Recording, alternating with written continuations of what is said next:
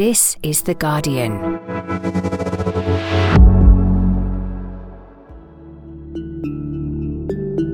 Today, the third part of the Division New Orleans, a Today in Focus investigative series. If you haven't listened to episodes one and two, I recommend going back and listening to them first. Just a heads up, this series features strong language and depicts scenes of violence.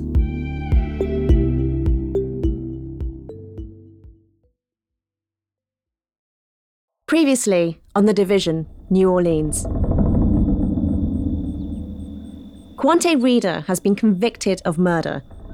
His sentence life without parole at Angola prison.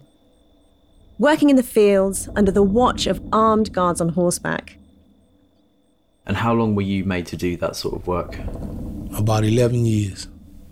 11 years? Yep. About 11 years. Just hard labor in the field. Modern day slavery. There were two suspects in the investigation. One was a guy called Bird, who allegedly had a motive. The other suspect was Quante. An eyewitness called Earl Price said he saw him do it. Price testified that he identified Quante in a lineup and signed the back of his photo. In court, his version of events was strange. He said that after the victim was shot four times, he strolled into the store and bought a Coke. Something the pathologist said was highly unlikely, and the shopkeeper said never happened. I'm looking at the jury and I'm looking like, I know y'all don't believe what you're listening to. But Quante was convicted anyway. In Angola, he always said he was innocent. But he's been behind bars for nearly 30 years. Then, the fight to undo 300 years of backwards thinking, 300 years of policing and prosecuting certain neighborhoods and protecting and serving others. This fight has just begun. A black progressive prosecutor called Jason Williams is elected. And he promises to look back over old cases, cases where maybe something went wrong. Yeah. But there's a lot of people in Angola right now who were scared of the system that was stacked against them in every way. This new era of criminal justice in the city of New Orleans is going to look very different than it did before. It is going to be very different than it was before. This this is the hope that we've been looking for. And if this guy is is half the person that he's been campaigning, you know, saying he is, then we got a chance.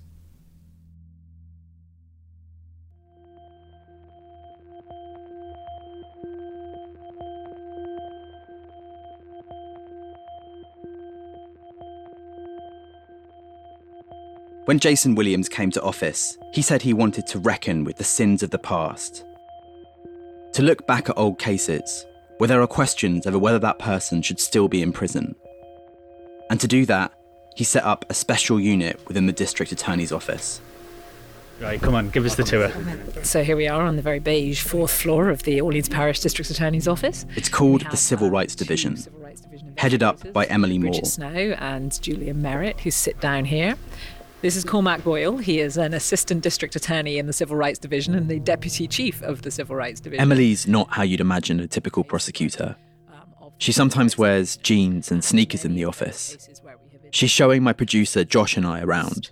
Um, and so, in the first year of our existence, we intervened in about 125 cases, and 100 of those people were released as a result of our work. And Cormac is responsible for a serious portion of those uh, of those results. Starman. Mm, he really is Starman. okay. Yes, survives largely on cigarettes and coffee, as far as I can tell. Emily is British. She's got property in her office. Oh, so, so I've got PG Tips. Oh, very. This is actual PG Tips. And for over a decade before this, she ran Innocence Project New Orleans. Her wall is full of pictures of wrongfully convicted men she exonerated. The person next to that is Cedric Willis. He was my uh, one of my clients at Innocence Project New Orleans in uh, Jackson, Mississippi. He served 12 years in prison for a crime that the prosecutors absolutely knew he didn't commit. They kept DNA evidence from the jury. Uh, Cedric was my first client who was exonerated in, in March of 2006. Um, and he lived 13 years free before being shot dead on the street um, two years ago and that's him and his mother on the day he was exonerated and released from prison. Ah. Emily and Jason are friends. Way before Jason was elected, the two of them used to sit down and talk together about what it would be like if they could ever get the keys to this office. What would they do? Naturally, part of it would be using the power of the office to search for wrongful convictions. And in New Orleans, historically, there's plenty to look for. Orleans Parish has, since they began documenting this, had the highest per capita rate of wrongful, proven wrongful convictions in the country. And it hasn't just had the highest. This is a jarring statistic. In the league table of wrongful convictions, Orleans is top.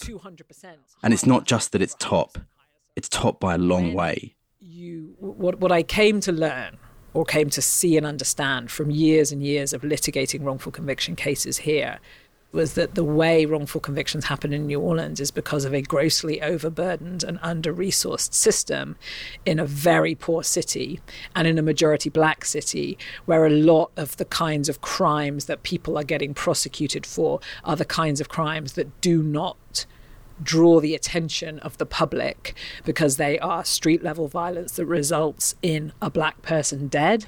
And the court system simply doesn't care to put the kinds of resources and care into those cases as it does if a white person uptown is killed. As I listen to what Emily is describing here, the way wrongful convictions have actually happened in this city, I kept thinking about Quante Reeder how this is basically what he said happened to him. His childhood friend Mark, a young black man, was killed, shot in one of the poorest neighborhoods in the city. The investigation, he says, was badly handled. They decided Quante did it. They eventually convicted him, and he's been in Angola ever since. What Quante says has been done to him, what Emily is describing, a lack of fairness to black residents in the city. It's more than just mistakes, it's a pattern, almost part of the design. Wrongful convictions are one result of that, but there are others too. So Emily and Jason didn't want to just stop there. They wanted to look at the entirety of mass incarceration in New Orleans. Even if someone actually did the crime they were convicted of, should they still be in prison?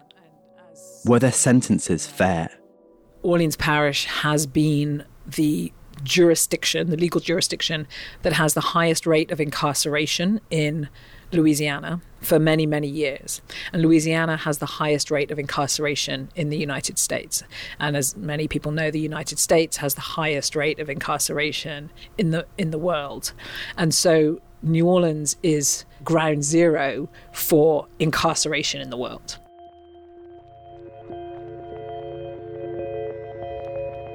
One of the main reasons for that is the habitual offender laws, using someone's prior criminal record to massively increase their sentence. It's called multi billing, and it's something that Harry Connick and all of his successors, right up until Jason Williams, used to use on pretty much every case they could. And the vast majority of people still in prison from New Orleans under those laws, 93% to be exact, are black. Having worked here in New Orleans in the criminal justice system for years, Emily, of course, knew this was happening.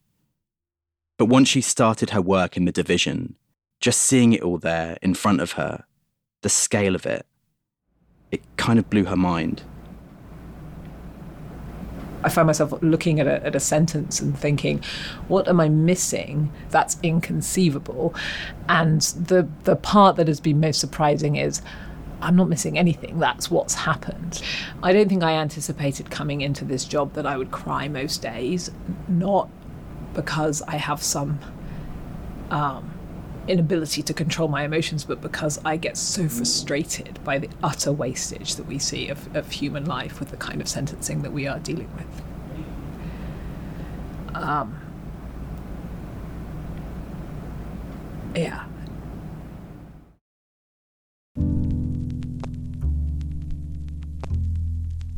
Hello, how you doing? Not too bad. How are you? All right. Bidish Sarma is one of just two assistant district attorneys working directly under Emily. He's a gentle guy, always smiling. And before this, he spent years working to get people off death row. He's been with the division from the start, and he's been looking at a handful of potential wrongful conviction cases, including Quante's. And we'll come back to that. But looking for wrongful convictions isn't the biggest part of Bidish's job. Most of the cases he's handling are where the person probably did commit the crime, but the sentence might have been excessive. There are a lot of cases to look at, which means going downstairs to the records department. Nice to meet you, mate. You all right? How are you going? Bidish takes Josh and I to look for the details of one of the most extreme cases he's working on. Mm-hmm. they wanted to get on. Sitting behind a computer is Devon Fleming, the records management officer. He gets up from his swivelly office chair and shows us around. On one wall, there are rows of tiny little drawers, maybe a hundred of them. All right, so pretty much everything, starting with Harry Connick at the end of Jim Garrison, uh, started in about 1970, which is The drawers are organized beginning two, four alphabetically, and in each of them are hundreds of tiny little pieces of paper, tens of thousands altogether. So you have about 30 years of records in these two. Each one of them a person. Correspond with Bidish is looking for a guy called Maurice Lewis. Uh, first name Maurice. One second, let me just put this one back up. The other side of the room is where hundreds of what look like tiny little cassette tapes are stored. Yep. Microfilm. When Devon opens the top drawer, this stink of vinegar rushes out. You can smell the vinegar. Can you smell that? Yeah, you can smell. Oh man, it does smell of finger, doesn't it? in Katrina, this was left here. It was very heavy, and they didn't want to move it, so it was left in this very hot building, uh, no air conditioning. So the film started to deteriorate, uh, which was called uh, vinegar syndrome. And so a lot of the and these are the last copies because the courthouse, NOPD, um, they lost a lot of their copies. So we're the only people that have any record of these case files. Emily So- told me that in about a quarter of cases they've looked at, the. DA's files point, are missing. you know, And in most of the cases uh, they've looked at from so before Katrina, it- it gets to evidence has been destroyed. if we lose it. Okay. It's made the job of the division infinitely harder. But they find the box corresponding to Maurice's case. 394. So it might be on one of these two. And luckily, there's no vinegar smell. Once they found the right cassette, they put it into this incredibly old microfilm machine.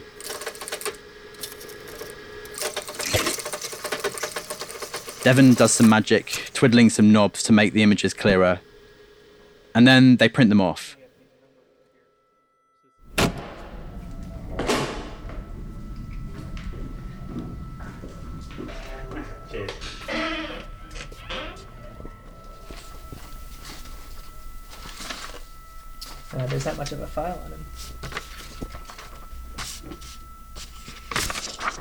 When Emily talked about the waste of human life in these multi billing cases, the story of Maurice Lewis is exactly what she was talking about. He was a young black man living in New Orleans. His youth had been punctuated by a series of convictions for low level crimes. We start with the first one, which is from 1982. Um, it's a simple burglary. Uh, he was 19 years old at the time that this happened. He was with someone when they stole a stereo from a home. Uh, Mr. Lewis ended up pleading guilty to that offense, and he got sentenced to 18 months of hard labor. Next was a purse snatching when he was 21. And again, Maurice was named as an accomplice, not the person who actually took the item. He pled guilty. Um, he initially received a three year sentence for the crime, but then the state used the multiple bill, the habitual offender law, to enhance that sentence. And so he ultimately received um, 80 months, which is six six and a half years. The next offense for Mr. Lewis is um, is an is a burglary, um, and basically what happened here is Mr. Lewis uh, stolen umbrella from the screened-in porch of somebody's house. Um, Maurice pled guilty again, and again the state used a multiple bill, and. Maurice was given you know, six years in prison. Uh, all he had for taking someone's offense was an umbrella. umbrella. So across these three crimes, he had gotten 14 years of his adult life.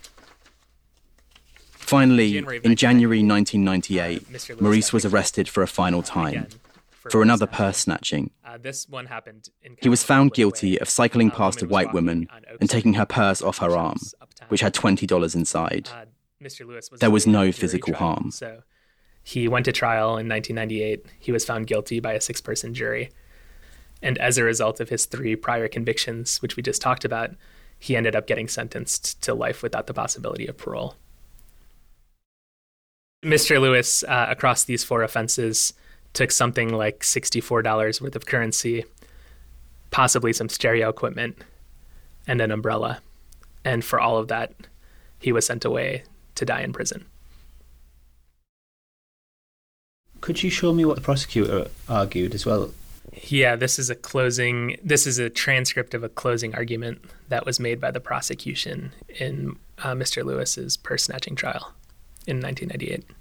Frankly, it's it's a tired uh, and uncreative and racist trope that the prosecutor uses to to differentiate the jurors from Mr. Lewis, uh, basically comparing him to an animal.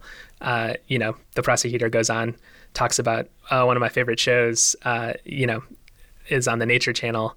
Uh, and whenever they show a lion, they always show the lion going to attack. Uh, it's so much more interesting to people than just the herd moving together. But when a lion attacks without fail, the lion attacks either the older animals or the weaker animals that they have that have strayed from the pack um, or are alone. And that's exactly what happened on January 29th, 1998. Uh, and then the prosecutor concludes by saying that Mr. Lewis is basically a predator uh, who singled her out to take her purse. He specifically uses the word predator. Yes. Um, and it's it's disappointing to see, but I mean, we see this all the time. Uh, this is this is the kind of argument that I frankly think this happens today uh, in in in you know parishes around the state, but it, to me, it's strikes of uh, racism and and unfairness to Mr. Lewis. Uh, obviously, there there is no one here telling his story, uh, and there's no one countering the narrative that the state has that that this is you know an evil predator. But when I look at these records, I see somebody who is clearly committing crimes of poverty. Uh, he's never actually seriously harmed anybody in any of these offenses, uh, and it looks like he's struggling to get by. Maurice was sent to Angola, where he spent 23 years behind bars until Bidish and the Civil Rights Division took up his case. They had the multi bill element of his conviction removed, and he was finally released. Just walking into the Orleans Parish Criminal Courts building, and uh, there's no recording allowed, so we have to turn it off. I watched Maurice's hearing. He burst into tears and said, God bless you. I'll never do this again. Thank you for putting me back with my family. It was pretty extraordinary to watch how easy it was to undo the multi bill. 10 minutes in court after 23 years in prison. And suddenly, he was a free man. But what happens next when you've been incarcerated for pretty much your entire adult life? Is it even possible to make a fresh start after decades of the brutality of prison?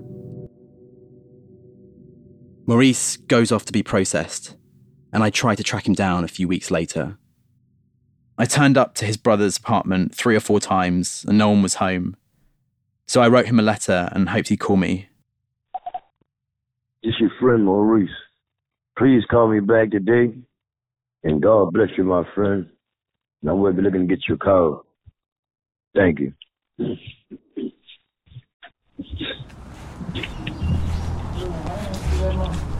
How you doing? Hey, what's up? How you doing? Fine, thanks. Just looking for Maurice. Maurice? Yeah, he's uh, uh, Eugene's brother. Eugene, uh, Eugene got the beige truck? Look, I don't, I don't know what truck he's got.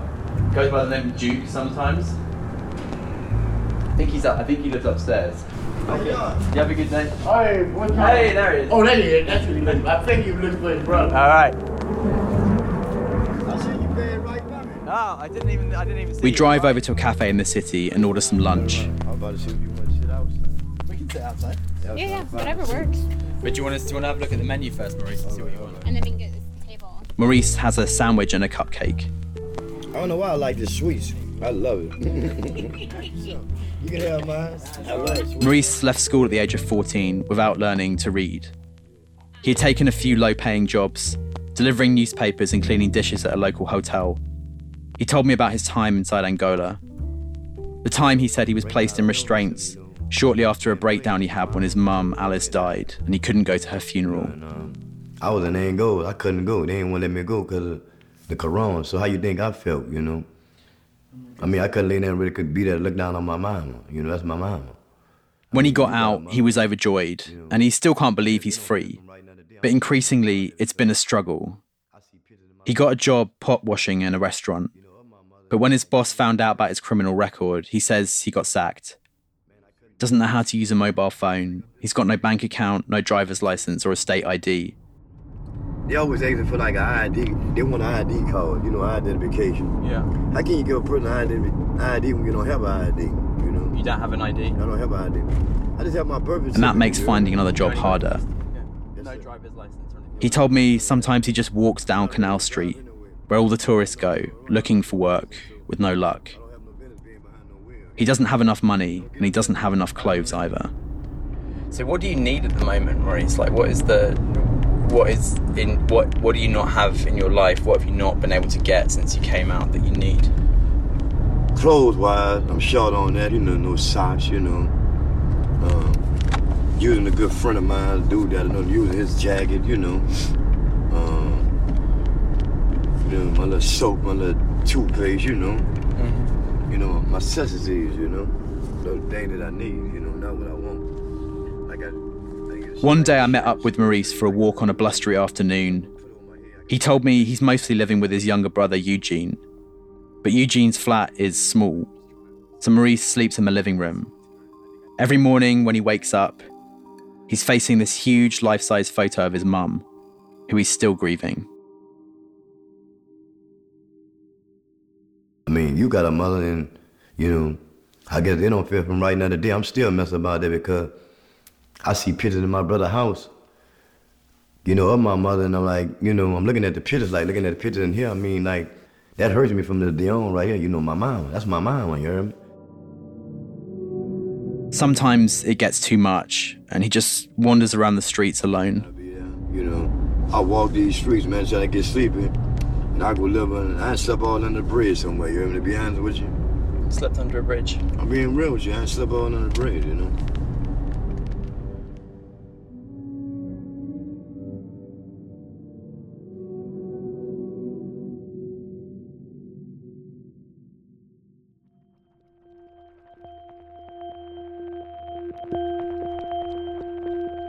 The more time I spent with Maurice, the more I thought about Jason's promise to reckon with the past and what that means.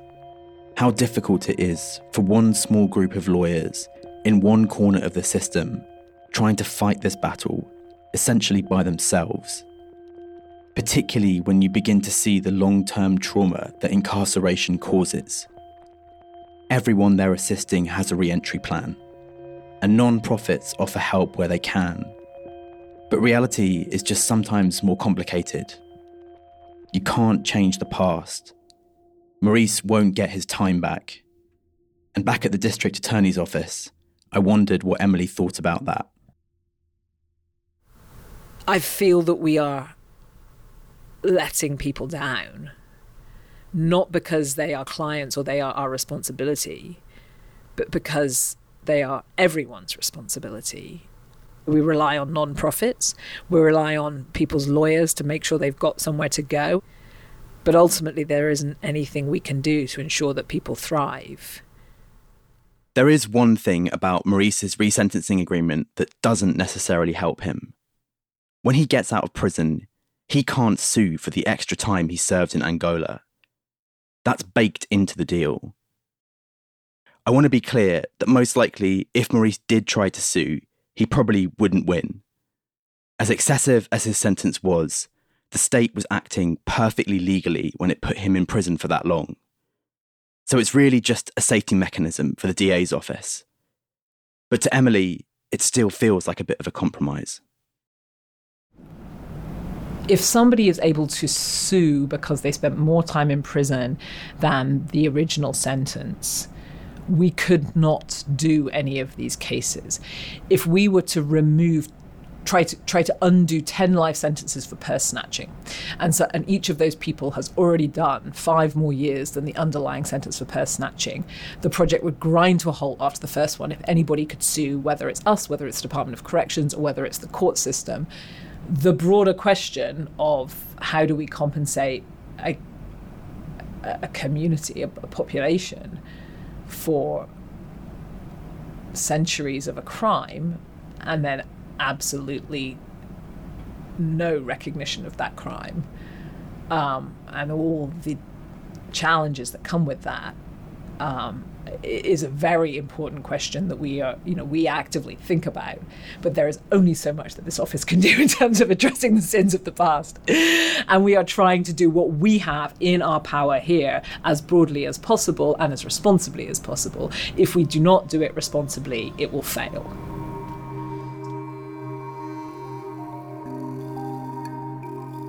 Coming up, Bidish starts working on Quante's case.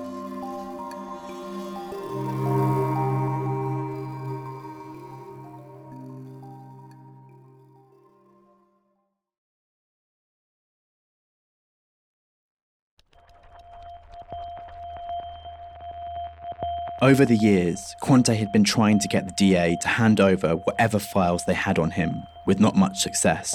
And for a long time, he was doing all of this pretty much on his own.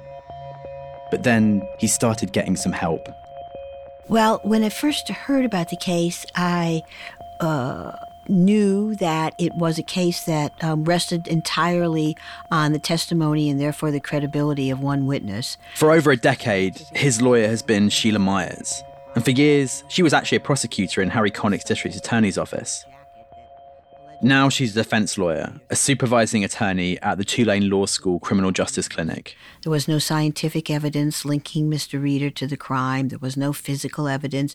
This was the day, you know, before cell phones. There were no cell phone records. Um, there were no fingerprints. There were no uh, firearms identification. There was nothing. The entire case rested upon the testimony of one gentleman. One thing Sheila was always particularly interested in was the way that single testifying eyewitness, Earl Price, talked about his prior convictions when asked about them at Quante's two trials.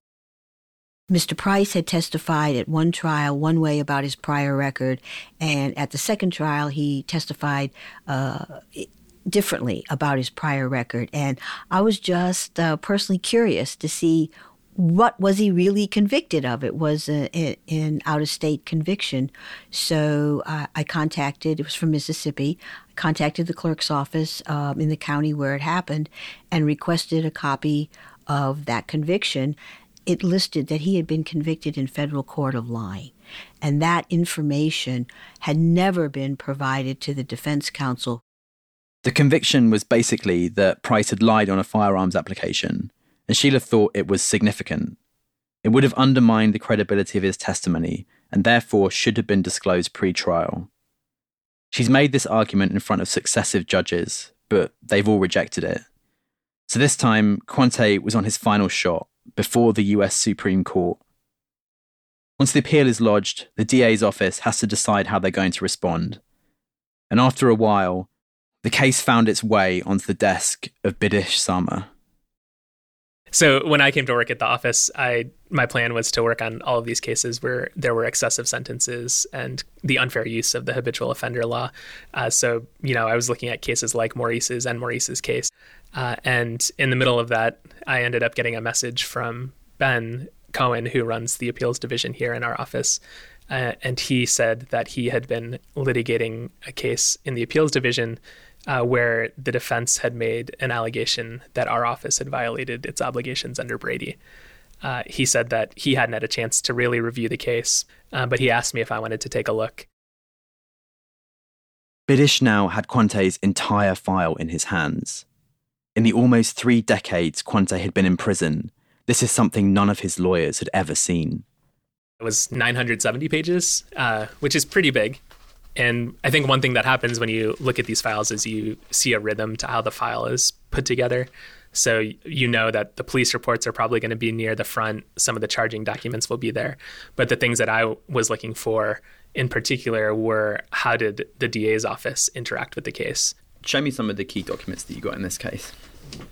So, one of the interesting things about Mr. Reeder's case is that he actually went to trial twice. Um, and so, after the first trial, after any trial in the office uh, in this time, the prosecutors would complete something that's called the jury trial report, uh, which is basically a one page summary of what happened. So, we're looking at the jury trial report now.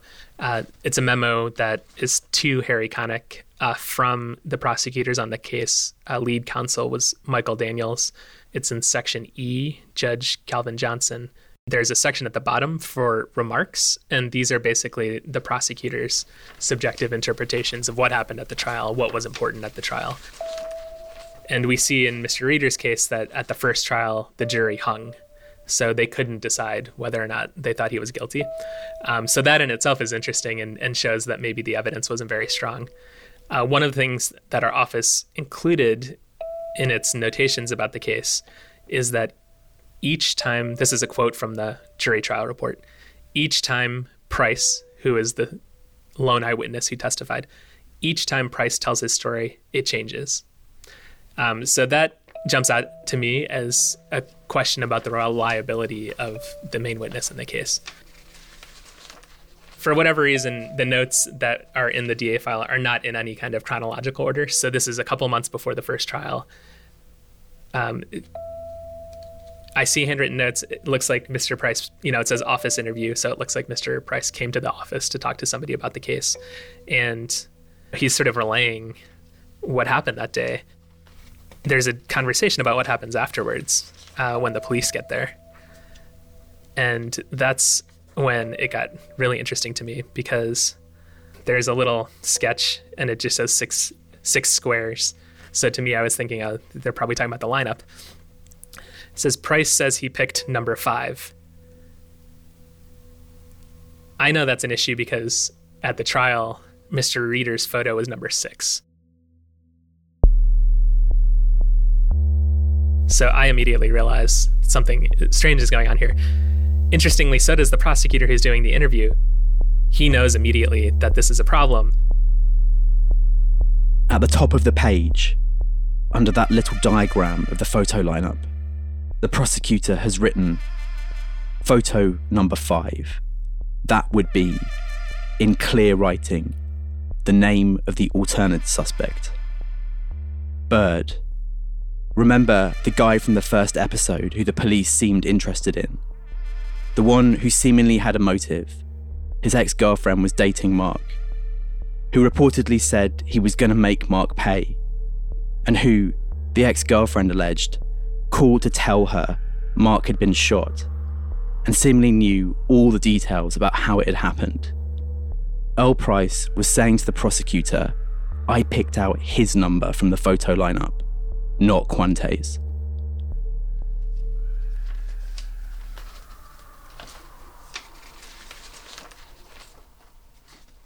But it goes on, so it's really interesting. Price is adamant that he picked number five and not number six. So not only is he saying I picked someone who wasn't Mr. Reeder, I know for sure I picked somebody who wasn't Mr. Reeder. Um, it says it again. Price is adamant that he picked out number five. And then the last thing it says on this page is Price says that his name will be under number five. And that would mean that his name would be under the alternate suspect. So, what these notes basically say is that on four instances in this one interview, the lone eyewitness in the case insists that he has picked out the other suspect. Exactly. That's exactly right.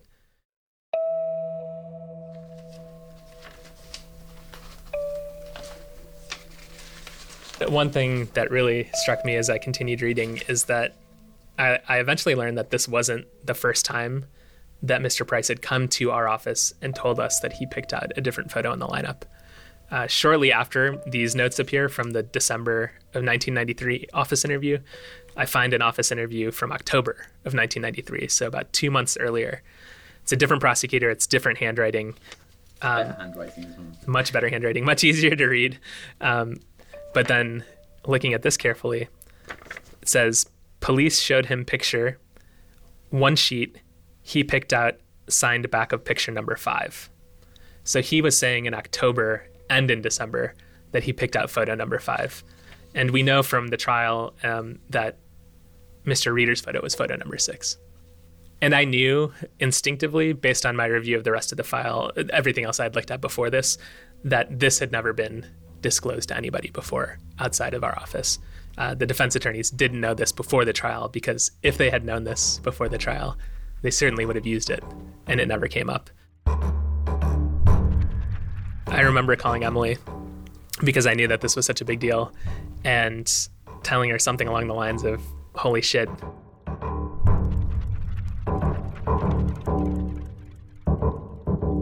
Tomorrow, Kuantay's case goes back to court. And. Uh, Oliver, my name is Harry Connick. I have a message to call you. Thank you, Oliver.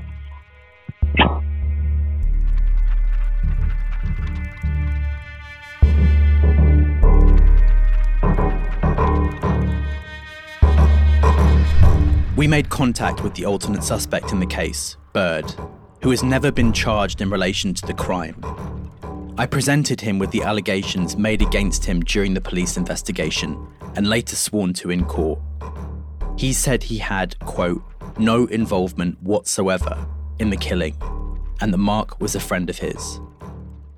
He was also interviewed by investigators for the Civil Rights Division as part of their re investigation of the case.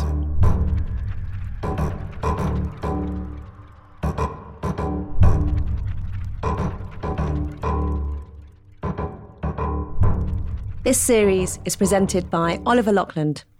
The series producer is Josh Kelly. Original music and sound design by Axel Kacoutié. The executive producer is Nicole Jackson.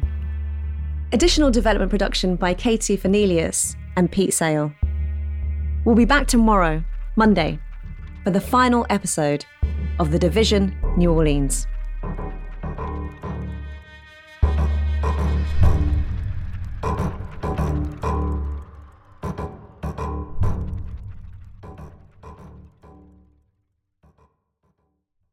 This is The Guardian.